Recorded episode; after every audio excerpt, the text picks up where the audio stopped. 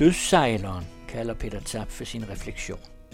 Det er en fortælling om både at pjekke og prøve at imponere de store drenge på Kælkebakke og komme med sin egen hjemmelavede kælk.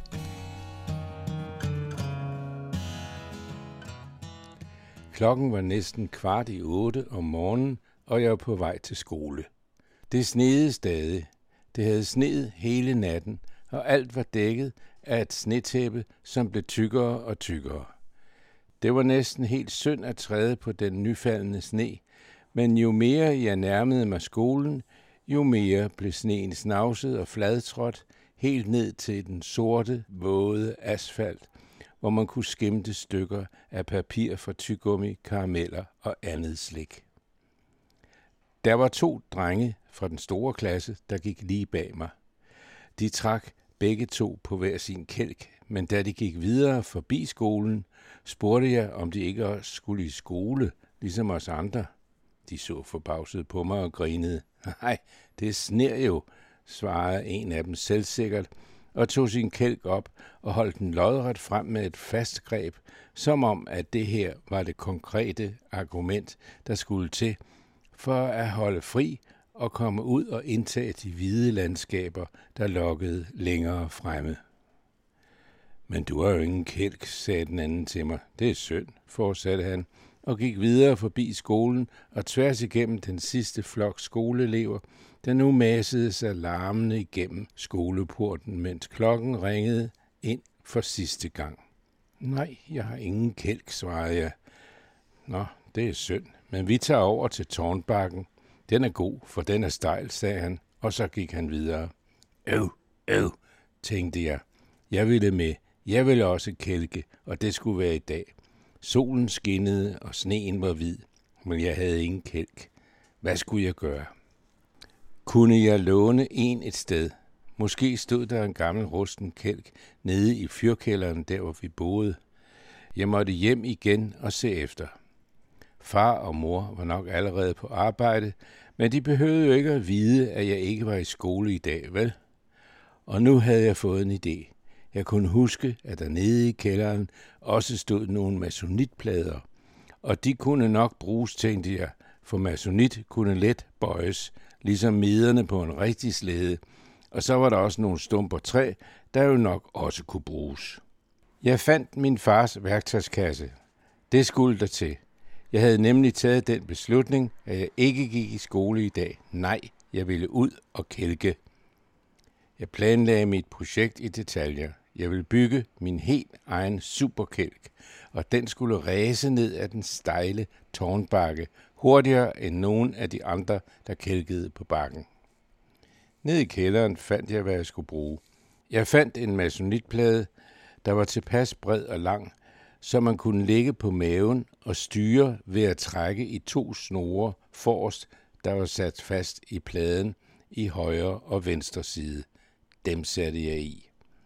Snorene trak også på pladens forreste del en smule opad, så den buede, ligesom jernmederne på en rigtig kælk, der glider hen over sneen. Min kælk blev hurtigt færdiglavet, men den øh, var blevet noget tungere, end jeg havde regnet med, og masonitpladen eksede, fordi den var så lang og tynd. Men det var lige meget. Jeg havde travlt. Jeg bandt en snor til at trække med, og da jeg til sidst fik min hjemmelavede racerslæde ud på sneen, gled den fint, som den skulle. Afsted. Så skyndte jeg mig ud i sneen. Jeg skulle prøve kælken, mens de andre drenge stod oppe på tårnbakken. Tårnbakken.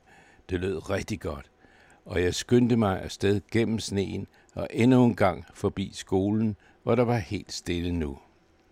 Nu sad de andre indenfor i klassen og længtes garanteret efter at komme ud i sneen og ud i solen. De tog ikke, men det gjorde jeg. Lige nu følte jeg mig mere fri end nogensinde. Det var min helt egen selvstændige beslutning at holde fri i dag. Der var nemlig ingen lærer, ingen far eller mor, der skulle blande sig.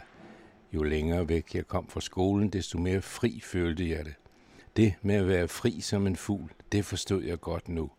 Og jeg forstod det for første gang på en helt ny måde, for snart skulle jeg stå øverst på tårnbakken, og snart var det mig, der skulle suse afsted og svæve, fri som en fugl. Foran mig lå nu tårnbakken.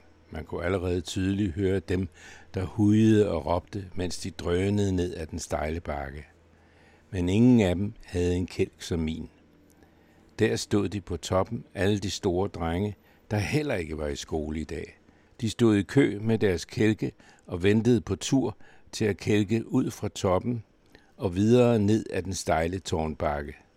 De holdt kælken tæt ind til kroppen og sprang så ud og landede glidende med et lille bump på den stejle bakke og susede sig videre, mens de lå ind over kælken. Samtidig råbte de det navn, som de havde givet deres kælk. De råbte lige så højt de kunne, i fuld fart dernedad. De råbte navne som for eksempel Stormvind. Der var også to drenge, der kørte parallelt nedad, med kælkene ved siden af hinanden. Den ene råbte Tornado, og den anden råbte Tordenskrald. Ja, der var alle mulige spændende navne. Ned ad bakken drønede de så i susende fart og stoppede ikke, før de kørte lige ind i en høj snebunke, der lå for neden af bakken. Det så godt ud. Det var snart min tur, men derfra, hvor jeg stod, kunne jeg se, at der alligevel var temmelig langt ned til den store snebunke, og at farten var højere, end jeg lige havde regnet med. Jeg var en lille smule nervøs. Jeg havde heller ikke fundet ud af, hvad min hjemmelavede kælk kunne hedde. Det havde jeg slet ikke tænkt over. Da jeg kom helt op på bakken, var der nogle af de store drenge, der så på min hjemmelavede kælk, og jeg synes, de grinede lidt. Men jeg var både stolt af kælken og spændt, for om få sekunder var det min tur. Jeg sank den klump, jeg fik i halsen, da jeg kom frem og stod på kanten af den stejle tårnbakke. Jeg synes, min kælk var blevet meget længere og større nu, men jeg var sikker i min sag. Der skulle kælkes. Da det så blev min tur, hørte jeg en af drengene sige, mens han pegede på min kælk. Det der, det skulle da en værre dødsejler, sagde han. Jeg vidste ikke, hvad en dødsejler var for noget, men navnet dødsejler, wow, det var et navn, der lød sejt. Alle de navne, som jeg i de sidste sekunder havde kunnet finde på, forsvandt som duk for solen. Så mens jeg holdt min hjemmebyggede kælk med den eksede og tynde masonitblade tæt imod mit bryst, lod jeg mig falde forover, og med et lille bump startede jeg med at suse ned ad bakken i en rasende fart, hurtigere og hurtigere, og så råbte jeg lige så højt jeg kunne, pas på, her kommer dødsejleren.